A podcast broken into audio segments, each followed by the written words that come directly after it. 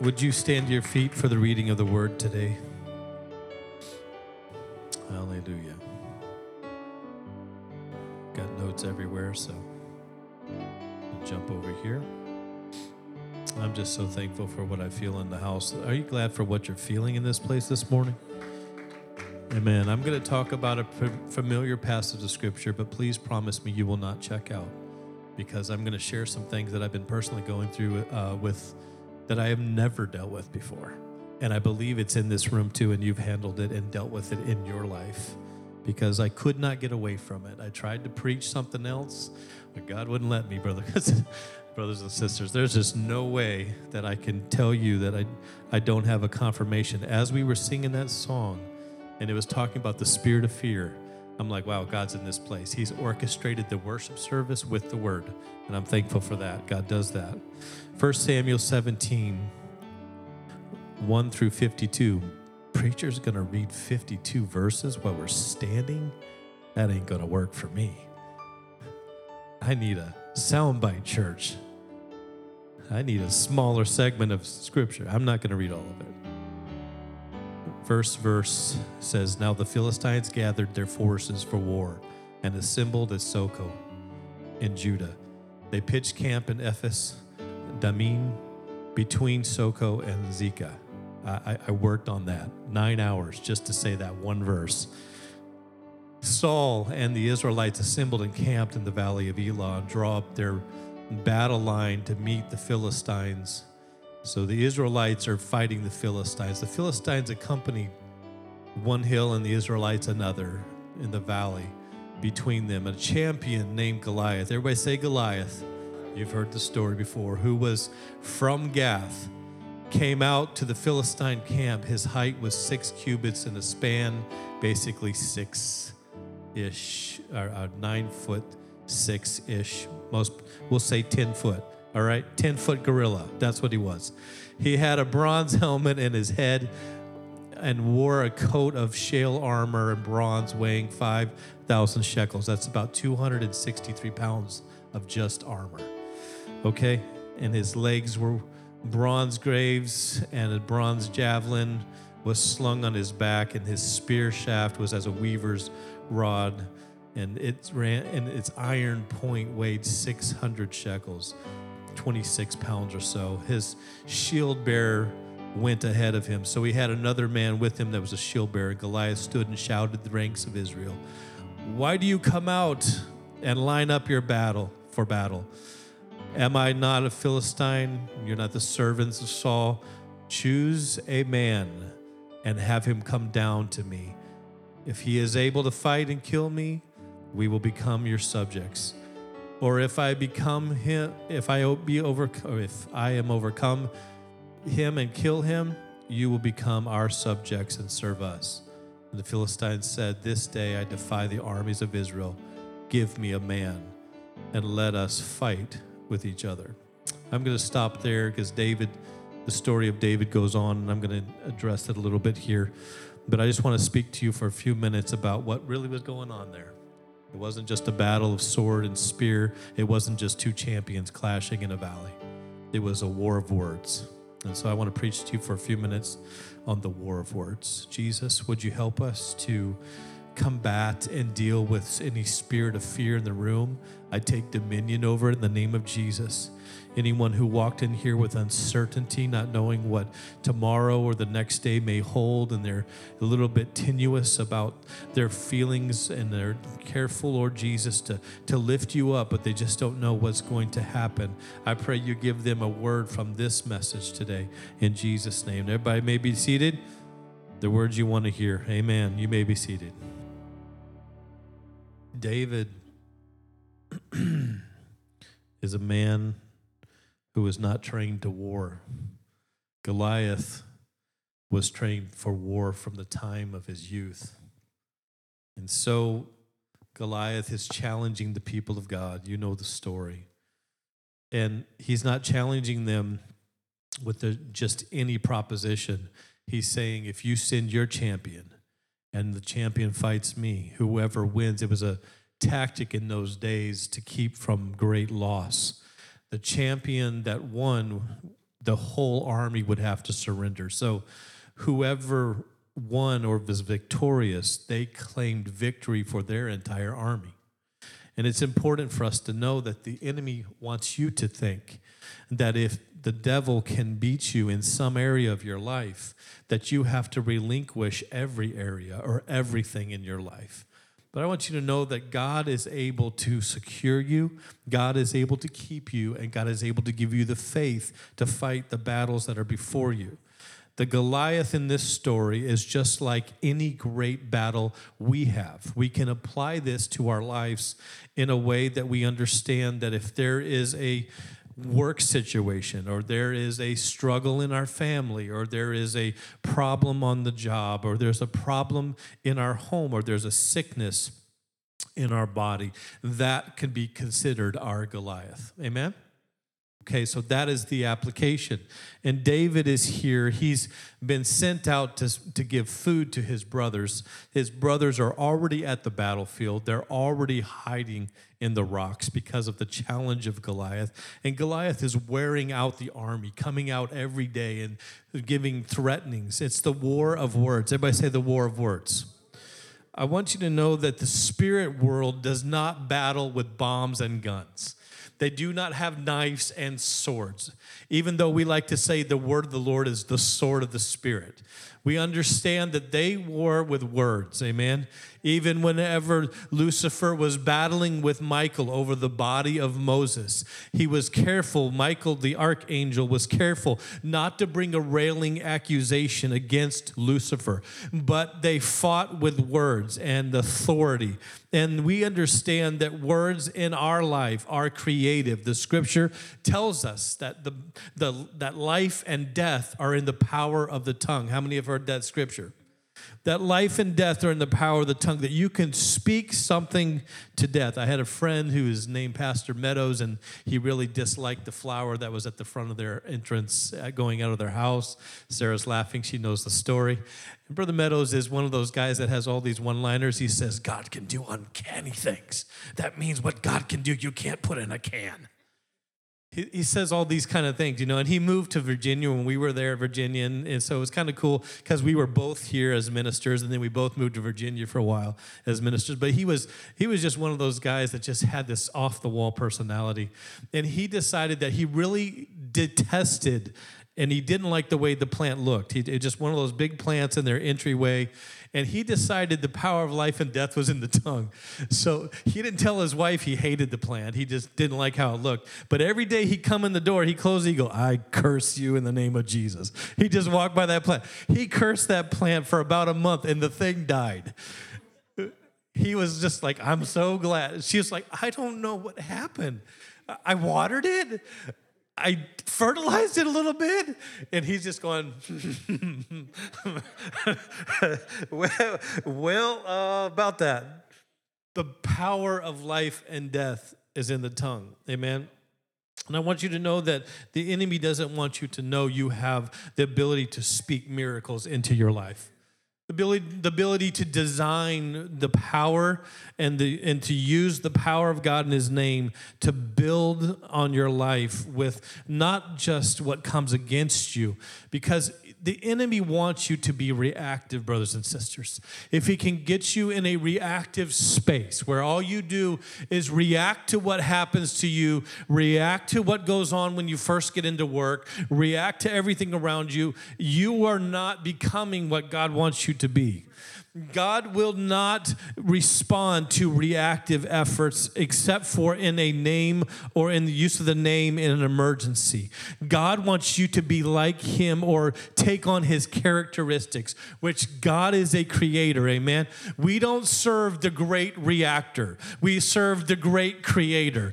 The spirits of darkness do not have the power to create anything. The angels that fell in the beginning are the same angels that that still exist as demons, but God is a creator, and I just have to believe he's been creating heavenly hosts. Every time you see the Bible, in the Bible, the word host is talking about the military angels, the host of heaven, the military power of God. And I just happen to believe that even if 2/3 fell in that day, maybe God's been creating more angels even now because he is a creator. So we understand that when we have a mindset from the Word of God and we begin to study and pray and fast, all of a sudden we stop taking on so much fleshly reaction. I'm not preaching something that I'm better than. I can tell you I just had a meeting 2 weeks ago and I didn't feel good about my flesh reacting to it. I want you to know that we have to become people that don't react to every attack of the enemy, but we begin to be creative. We create praise. When we don't feel good, we go into a closet of prayer and create prayer. We create words of affirmation and we align ourselves with the Word of God. Even if we don't see it coming to pass, we have to use our words as warfare. So the world that we live in is only the representation of what's going on in the spiritual world. And so when we speak words of life and hope, we are changing what is happening in our life. And brothers and sisters, in this story, you see the war of words. Because David gets to the battlefield, and the first thing that happens is he gets attacked by family. His brother Eliab says, "What are you doing here, man? You're just a punk." That's Calhoun translation. I know you. He knew something about David. He watched David grow up. He said, "I know the pride in your heart. You're just here for the glory. You're just out to get your name lifted up." And David could have responded with a reaction to that. He could have defended himself. But you know what David did? David said, "You're not my mission. Goliath is my mission. I was sent by God, and if there's no one here that understands that there's a cause, there's a reason to fight this uncircumcised Philistine. There's a reason to stand up and fight what's coming against my family. There's a reason for me to push back on the immorality that's trying to sneak in my home through entertainment. I'm coming against some things right now that I can tell you that maybe someone in your life or your family has come against you and said, you have bad intentions. I want you to know that you just need to keep your eyes on the mission, and that is, I want to walk with God. I want to live pure. I want to live right. I want to do what God has called me to do. I want to stay on mission for what God has called me to be. I'm going to be a good wife. I'm going to be a good husband. I'm going to be a good son and daughter. I'm going to honor my parents." I want you to listen to me carefully. David was understanding his mission. He understood his purpose. "I came because I was obedient to my father, but when I saw the challenge of the enemy, I cannot stand here and let the enemy take and challenge the people of God." So his brother said, "Yeah, I know why you're here." But David didn't respond to that. Can I tell you that you're not supposed to react to everything that comes against you? In fact, the more you pray and the more you seek God, the less you react to things around you. You look above the situation much better. If you don't have a prayer life, if you only come to church on Sunday, if you only open your Bible once a week, you will begin to fight in the circumstances that are all around you and react to everything that's happening. We wrestle not against flesh and blood, the Bible says. When we begin to pray and stay in the Word of God, we look, our eyes automatically lift to spiritual levels. And we start to see things that we need to see. And the power of God comes on us so many times to help us control our flesh so that we can do what God's calling us to do in the Spirit. Amen? And so he has to battle first. The first fight is the words from family. Have you ever had family challenge you before? Have you ever had family come against you? "Why are you guys going to church every single Sunday? Why are you guys so busy?" They had no problems whenever half your family was on drugs or on alcohol and going to hell, but all of a sudden you start going to church and there's a problem. I don't know what that is, but I can tell you one thing, that's not your fight. That's not where you're fighting. You're supposed to turn things around by prayer and by seeking the Word of God and by speaking life over every situation. Just speak life. I don't know what situation you're in right now, but you can find a scripture that will handle it, brothers and sisters, and just keep speaking that scripture. Have you ever had someone, and then, of course, there's the second war of words, and that is someone you look up to, someone that is a hero. Saul brings David into the tent, and they're like, we got one. Imagine how desperate they had to be. They were willing to take a boy who brought cheese to his brothers and put him in front of the champion of the Philistines. So Saul has to make this decision. That's pretty desperate if you ask me. That means that David was either very persuasive or he was able to convince him with the fight that he had with the lion and the bear. Amen? And I know maybe you don't think much about that because we're not really those people, but I have run into bear personally. I've run up on bear this close. And most bear are scared of you. They'll turn and they'll run. But this is not something that's going to run away. This is a fighter from his youth. And David is a kid, and this man's been killing people since he was a kid. So we have Saul, a hero, that's turning to David and said, you can't do this. Has anybody ever looked at you and said, you can't do this? You're not going to make it. That marriage is not going to work. You're never going to You're never going to accomplish what you think you're going to accomplish. In fact, you're so unqualified. I'm going to have to help you do what you think you need to do. Here's my armor, David. Put this on because you need to look like a fighter before you go into the fight. And David said, I can't take this. This hasn't been proven. Never go into a battle with something you haven't tested someplace else. Never speak to things or put on things in your life that is somebody else, that's given somebody else victory. God only calls you to use what's in your hands. Amen. God only calls you to use what's in your life. He wants to take your skill sets. He wants to take your talents and he wants to use them for his glory. Amen. He wants to beat your Goliath with something that doesn't look like battle armor. He wants to beat your Goliath with something that doesn't look like anybody would endorse, but the Word of God is different in that it gives us authority to use things that God has invested in our life. I know many times I wished I would have been here early for church, but I was driving around picking people up for church because that is what my spirit loves to do. I love to have a car where I can put people in it. I don't need Italian leather on the seats. I don't need just certain kind of look of my car. If I can fit 10 people in it and bring them to church, I will do it, amen, because that is the kind of spirit that I have. And for a little while building this church, I would be driving around, picking up people in Milwaukee, bringing them to church. I'm happy. My sermon's half prepared. I don't even had everything polished, but I'm getting people to church, amen. I'm having a good time. Why? Because God is using the giftings that are in you. The desires that you have are not just happenstance, brothers and sisters.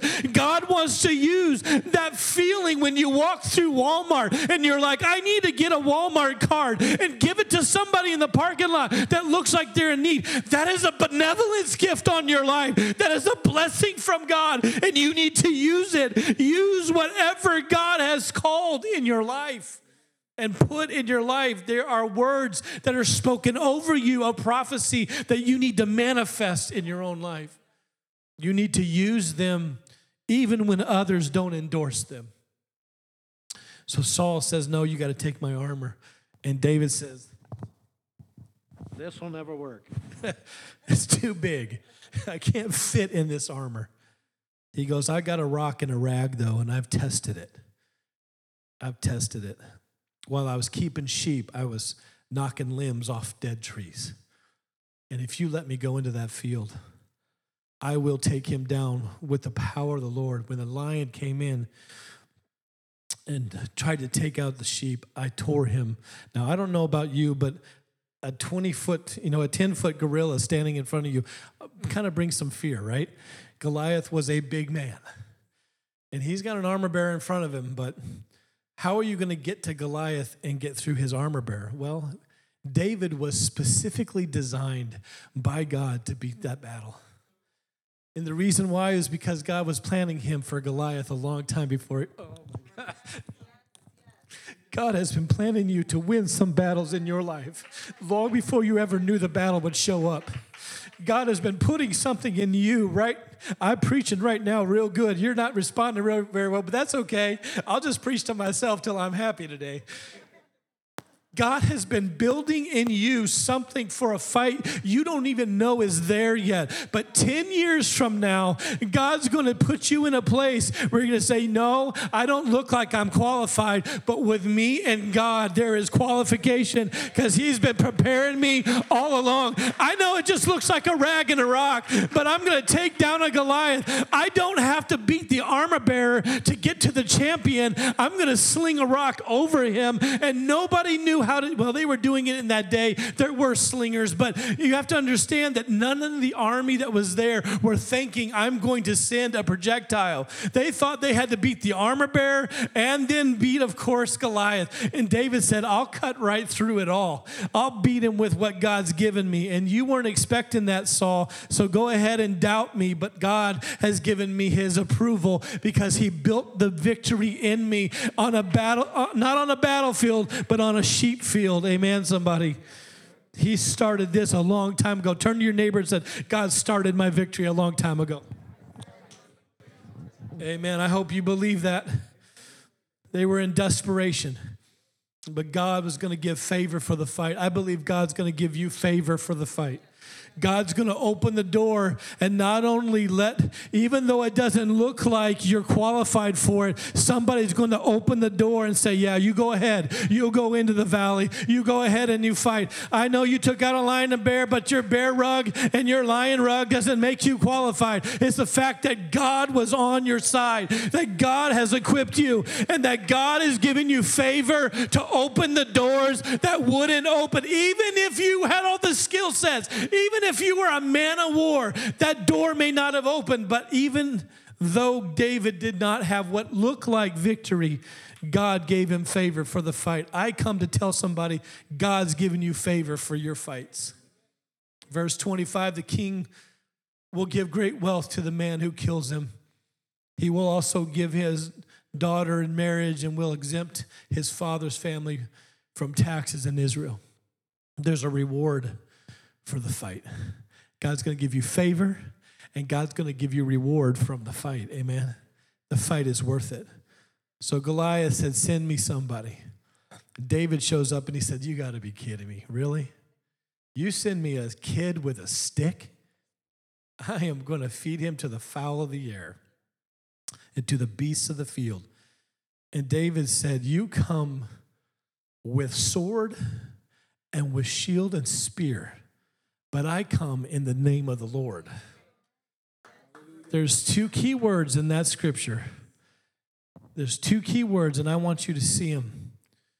It is that David said in verse 45, you come with protection. I come in the name of the Lord. What you have is with you. That's what the enemy does. He gathers people and might in numbers. But the Lord gives you victory from what's inside you. David, oh my goodness. David jumped a dispensation. David jumped a dispensation with that statement because the Holy Ghost is now in us and works through us. And the power of God is greater in us than he that is in the world. Amen? So David got the approval of heaven because God went, oh man, an Old Testament boy just stepped into the New Testament. He just walked over into the entire dispensation of grace where the church age is going to be. You're not going to have people just line up with sword and spear. I'm going to send people in that have the authority in the name of Jesus. I come against you. You come with things, with your protection. I come with God on me and in me. It's a whole different battle. It's battling with words. So David had a choice. He could react to what Goliath said. Everybody say react. He could have looked down. He could have looked at himself. He could have said, yeah, oh man, you're right. I got my staff. It's just for shepherding, moving sheep around. I got a sling and a rock. And I am a kid. I'm a small little ruddy David. He could have looked at himself and looked at his weapons. And he could have said the same thing about himself and his weapons that the enemy was saying. That is a reaction to the spiritual world. When you get into a creative praise, you don't look at yourself. You don't even look at what they're saying about your weapons or your capabilities. You start to look at what God can do through you and who God is and who is on your side.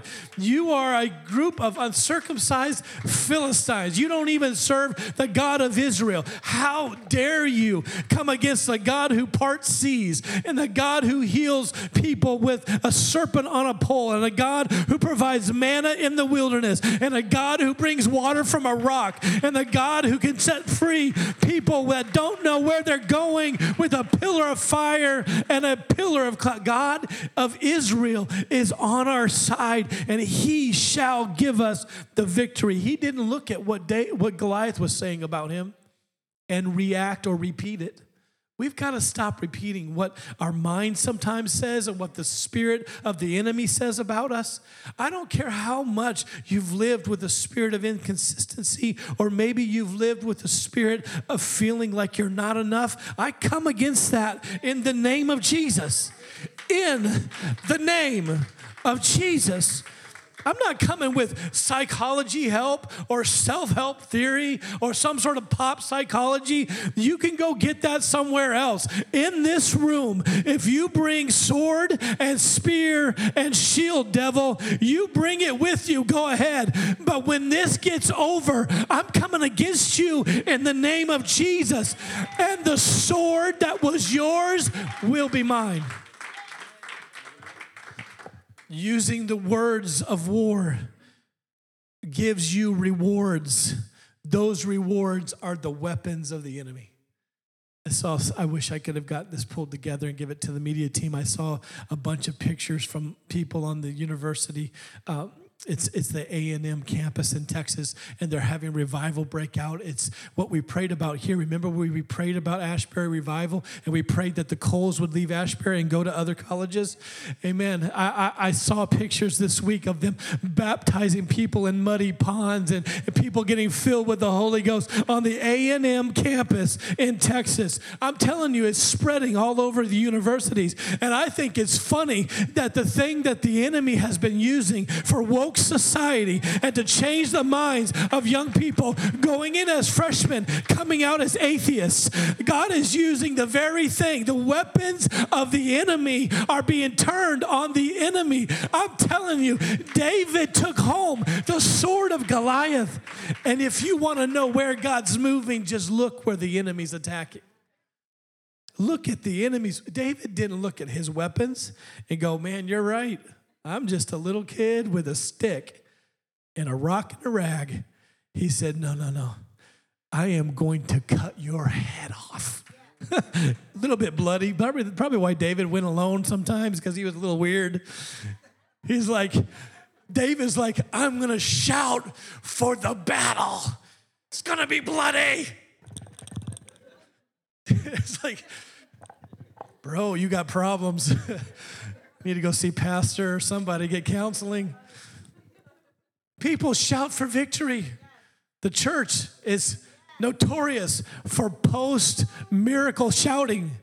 When things happen and God does something powerful, we're all like, yes, God is on our side. Look at the miracle God did, and we should. But David shouted for the battle. He's like, I'm not big, but I've got a big God. And nothing about God requires him to need something from me. I've got a creative God that can create a victory in a valley against a giant. I don't have to respond to what he's saying. So he doesn't look at his weaponry. He looks at the enemy's weaponry. Devil, Goliath, pretty much looked the same probably. Had horns, who knows. Ugly, smelled bad, bow legs and bad breath, who knows? Lord, help me stay on track. ADD is kicking in bad. And so what's funny is David shouts for the battle and he threatens. He said, you're going to have your head taken off today. And it's like, bro, you don't even have a knife. You got a rag and a rock. It's going to be a long time sawing that head off with that rag. That's all I got to say. You know, it's not, David is not prophesying with what resources he has.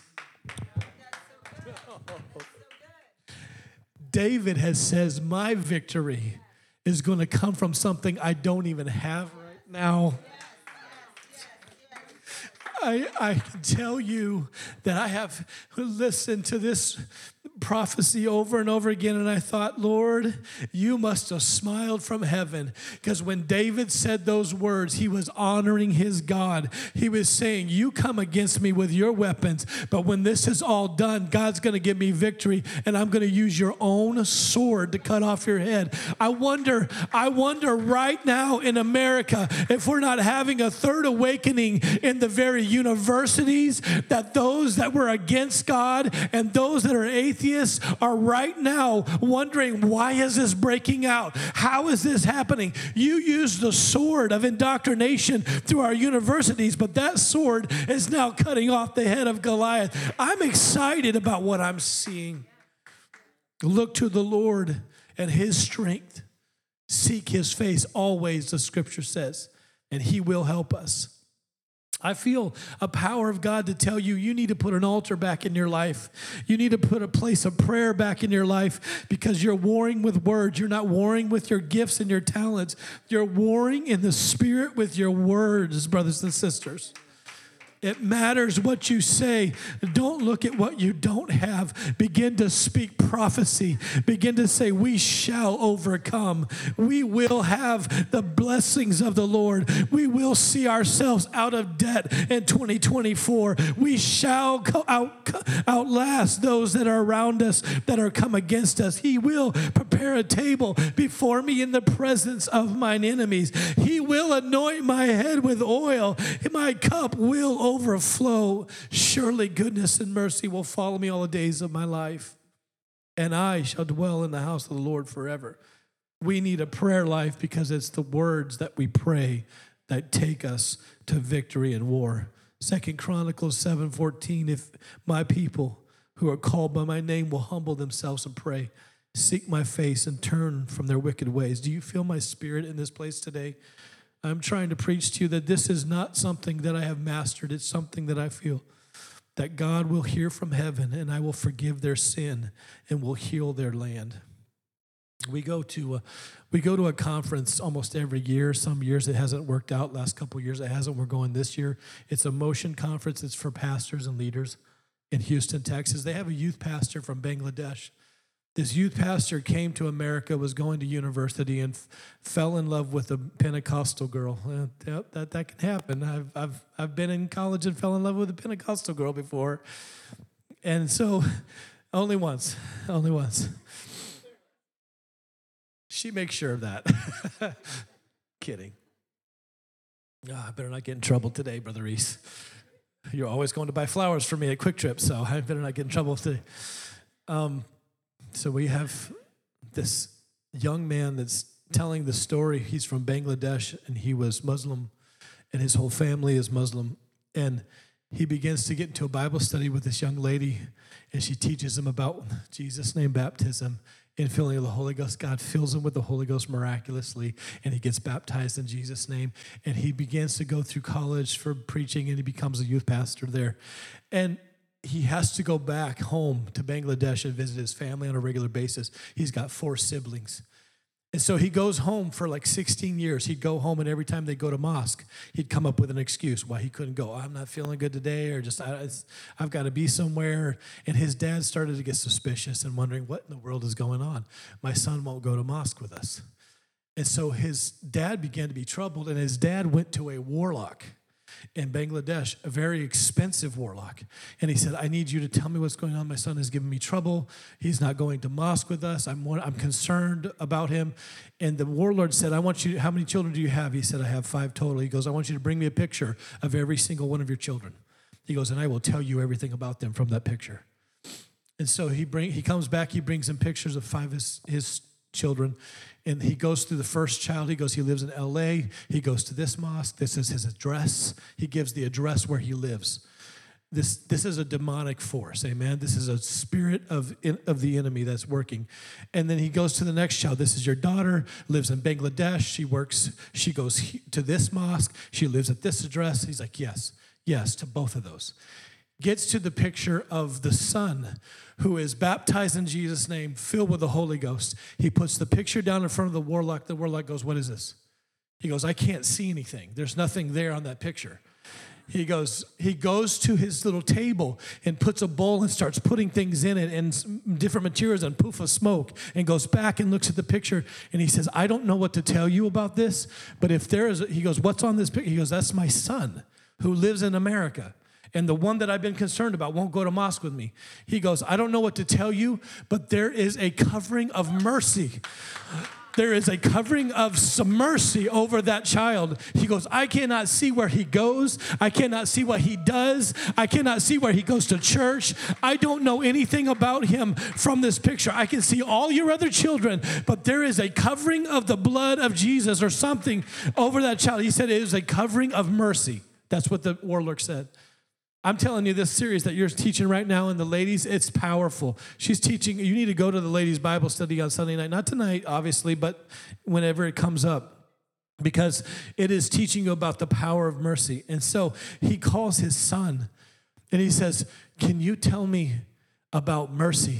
And his son gives him a Bible study over the phone and goes to Bangladesh to save his father, because there was something about the words that God was using. God was changing this boy's life and miraculously stepped in and gave him a victory in the fight that he had fear over. He was afraid to tell his dad. I'm trying to wrap this up, but I tell you that I've been dealing with some fears at the transition of this place, and I don't know why, because I'm not a fearful person, but in the last few months, I've been having weird, strange fears come up, and I talked to a friend of mine, and he sent me to a sermon, and he said, hey, just watch this sermon. This is what God gave me. He said, fear is a spirit. 2 Timothy 1:7 says this, amen. Can you help me out, guys, if you would?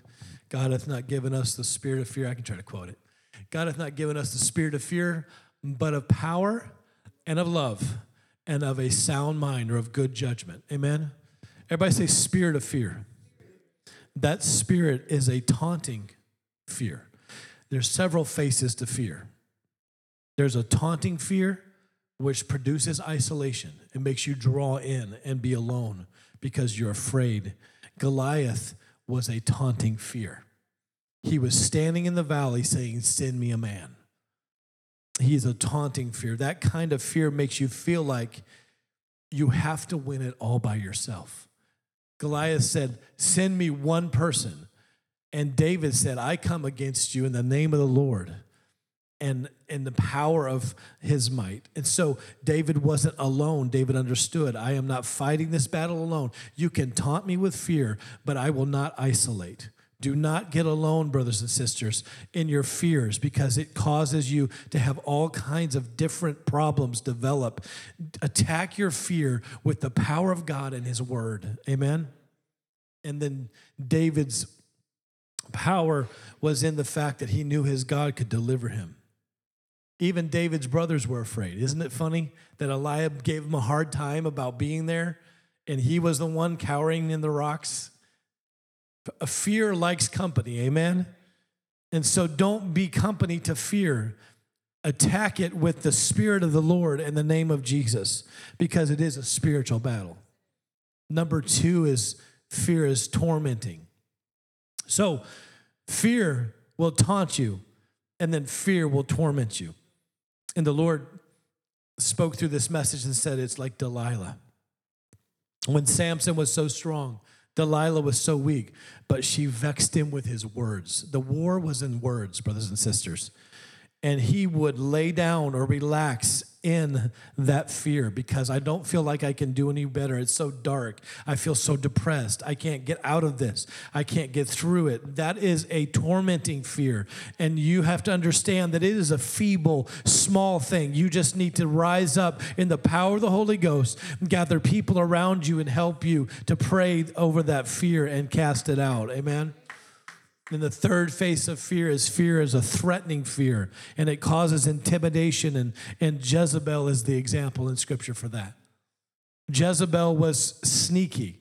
She would come at Elijah and say, I'm going to kill you tomorrow because of what you've done to the prophets of Baal. And then she would sneak up with a little story on Jehu.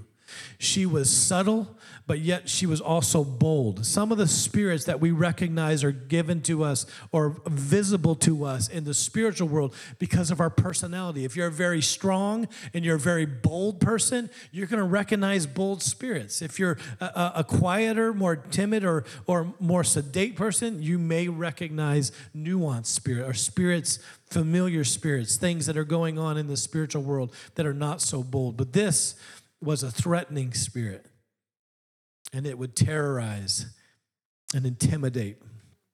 And then the fourth face of fear is a terrorizing fear, and that is a fear that paralyzes. And it's not something that we can handle. It's mainly this fear comes to us over death, the fear of death. Have you ever heard someone say, I'm scared to death? One of the pastors that I know that I grew up with said, an atheist is just someone who hasn't been scared enough. I don't know if that's the case. I believe that somewhere along the line, we have to understand that fear can attack us as a spiritual attack, and we need to take authority over it and kill that Goliath. Amen. And you don't do it with bombs and guns and knives. You do it with the word of the Lord. You do it with the power of the spoken tongue. The devil cannot kill you. Amen. I come against a spirit of terrorism that the Lord has dealt with already. It's in Hebrews. Would you guys help me and get me Hebrews 2:13 through 15? Quickly, we'll go there. God has delivered us. And again, I will put my trust in him. Everybody say, my trust is in him. And again, behold, I and the children which God hath given me. Go to the next verse. For as much then as the children are partakers of flesh and blood, he also himself likewise took part in the same, that through death he might destroy him that had the power of death. He has no power of death, brothers and sisters. Jesus conquered that at the cross.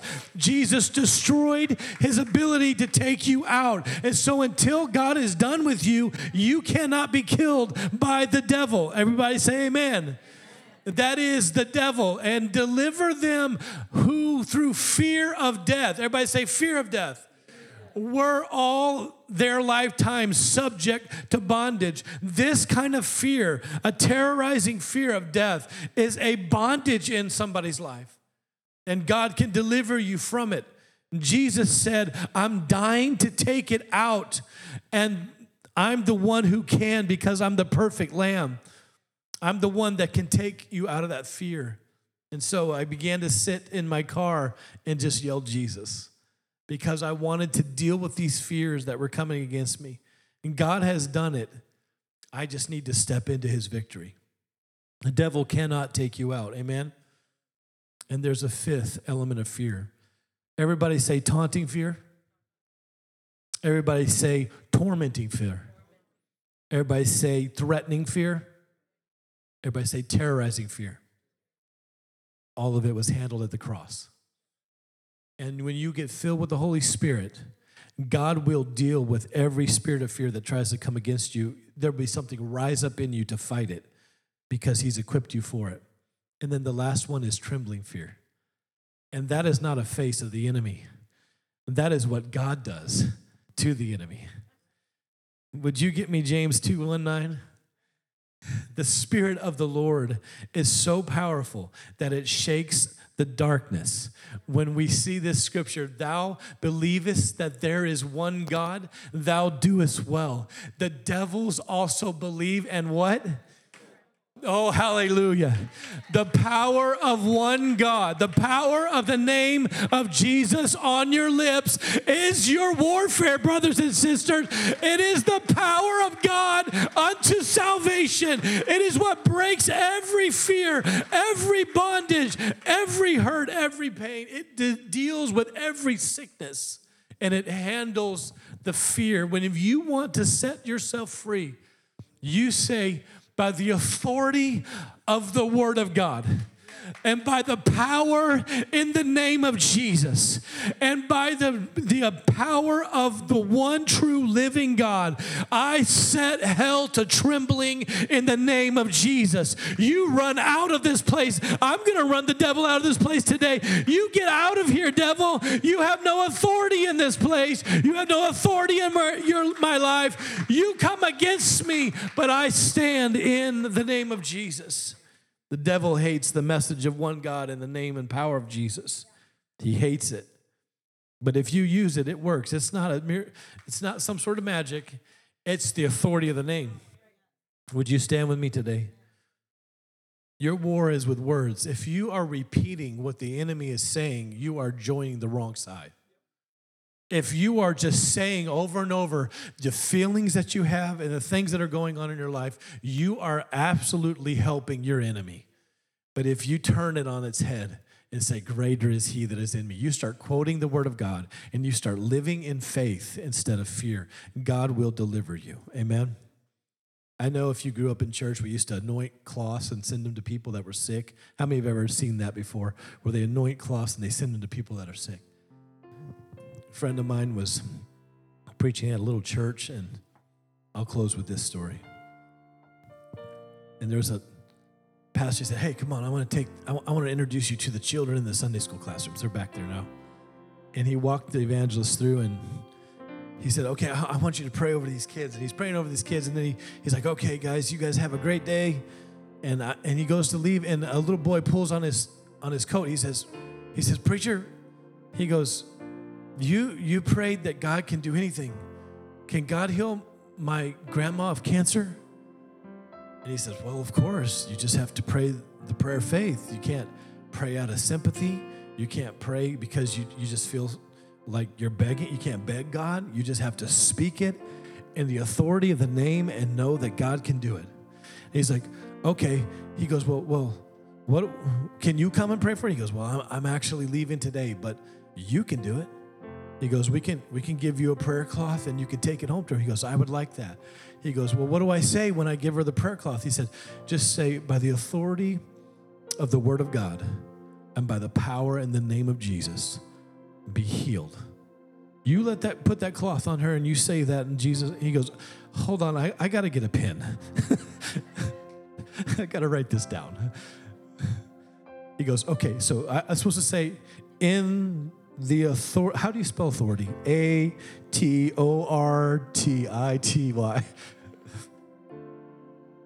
He said, let's go in and get a prayer cloth. They prayed over the prayer cloth, and they sent it with the boy, and he had to go, he had to leave. Came back a year later, and the boy is preaching at the same church, and the boy is pacing at the front door. And he gets there, he goes, preacher, you remember me? He's like, yeah, I remember you. He's like, I did what you said. I took the prayer cloth and I laid it on my grandma's chest in the hospital. And I said, in authority of the Word of God and in the power of the name of Jesus, be healed of cancer. He said, she's still cancer-free. God healed her completely because I warred with words, because I took authority in the name. And I'm telling you, I don't know what you're going through today or what you have to fight, or who you need to pray over. But there is a power in your words. And there is a power in believing God at His Word. And I take authority over everything in this room. If you would just, don't bow your heads, but just close your eyes for a minute. And just take on an understanding today through the power of the Spirit that He makes hell tremble. That His name is higher than any other name that can be named. That cancer has to fall at the name of Jesus. Things have to change when we speak the name and when we say prayers with faith. I believe in the name of Jesus that there's someone in this room that needs healing in their body right now. And I want you to step forward if you would. I want you to come down here and pray, but I want you to come in faith believing that you're going to beat this Goliath today. I believe there's somebody that needs increase in their life, and I want you to step out of your pew for the, maybe it seems a little bit different, but I want you to step out of your pew and come down here and say, Jesus, I'm going to believe what you say about me. I'm going to believe what your word says, that you can heal my body. I'm going to believe that you can heal my family. I'm going to come against this fear for the last time. Somebody in here has been afraid of death. I come against that in the name of Jesus. Somebody's in here has had a tormenting fear. Some of you had a Goliath fear taunting you. Somebody in this place has been dealing with some sort of paralyzing fear. I come against that in the name of Jesus. And at the name of Jesus, there is only one God, and his name is Jesus, and the devils flee and tremble right now. In your situation, the devils flee and tremble in Jesus' precious name. I believe that every eye closed as we're praying. Go ahead and let the Lord move in your moment. Go ahead and let the Lord move in your moment. Don't try to define your miracle. Don't try to look at yourself or what your skills are. Just go ahead and say, I don't have to have the talents. I don't have to have the weaponry. All I need is the word of God. Go ahead and begin to speak out of your mouth right now. Say whatever worship comes to your mind. Your only job right now is to use the name of Jesus. If you don't have anything to pray, just say Jesus. Just call on his name, Jesus. And he will begin to work in your family. He'll send miracles from here to wherever they need to go. He'll do a miracle in your body. In Jesus' name. In Jesus' name. In Jesus' name. Blessed be the name of the Lord. Blessed be your name, Jesus. Blessed be the name of the Lord. Oh, blessed be.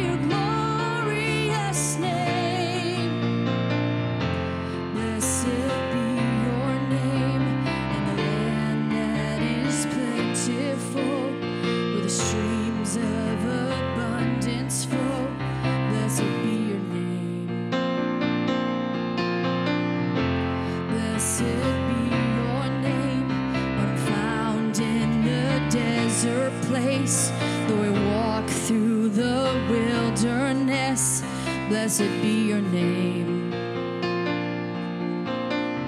Every blessing you pour out, I'll turn back to praise. 'Cause when the darkness closes in, Lord, still I will say, blessed be the name of the Lord. Blessed be your name.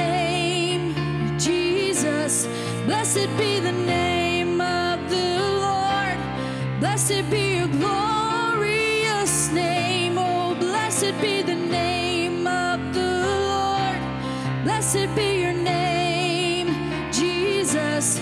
Blessed be the name of the Lord. Blessed be your glorious name.